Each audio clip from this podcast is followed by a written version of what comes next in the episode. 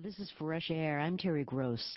Fifty years ago today, Mort Sahl gave his first performance at the San Francisco nightclub The Hungry Eye, and a new kind of comedy was born, topical and conversational. As the critic Francis Davis wrote, quote, Sahl was the most innovative comedian to gain access to a mass audience in the comedy happy 50s. Lenny Bruce was still doing shtick when Sahl began walking on stage with a newspaper, extemporaneously riffing on the headlines. A cool jazz buff, Sahl derived from musicians not only his timing, but also their habit of traveling light. Schnooky dialects and comic personas like the ones Bruce was still hiding behind would have been excess baggage for Sahl, who spoke to audiences in his natural voice. Unquote. Sahl was the first comic to make a live recording, the first to do college concerts, to speak at the National Press Club, or to be on the cover of Time magazine. Most of today's political and topical comics owe something to Mort Sahl. He's still getting laughs from his take on the news.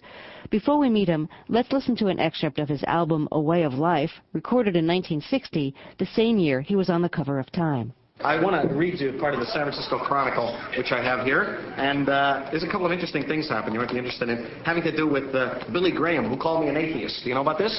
They called me an atheist, which is not true. And as I've pointed out in the past, very few people are really atheists, you know. And uh, uh Billy Graham, it's just that I'm of another faith than Billy Graham. And almost everybody is, I find, upon inspection.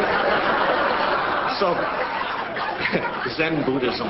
So, uh, the club is supposed to be empty. The owners were worried because of this high holiday. So did I tell you about that? That's what I kept saying. So uh, it has to do with ethnic groups, which I want to discuss after a while. Right? So anyway, now, so I get back to that. So this, this gets better. So then he said I'm an atheist, and I pointed out I'm not, and most people past college age are not really atheists because it's too hard to be in society, for one thing, and because you don't get any days off. That's the money. Let me see. And, it, and uh, if you're an agnostic, you don't know whether you get them off or not. Monday. This is really weird. So then he attacked me, and Billy Graham is in Melbourne, Australia, saving Melbourne. That's his big thing. He saves cities. And uh, I don't doubt that.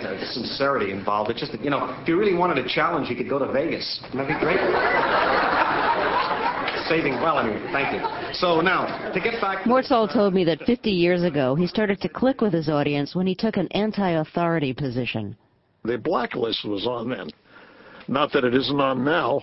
And uh, it was uh, uh, that uh, the Russians were provoking us, you know, at every turn in Berlin and all. And I pointed out to the audience that every time um, the Russians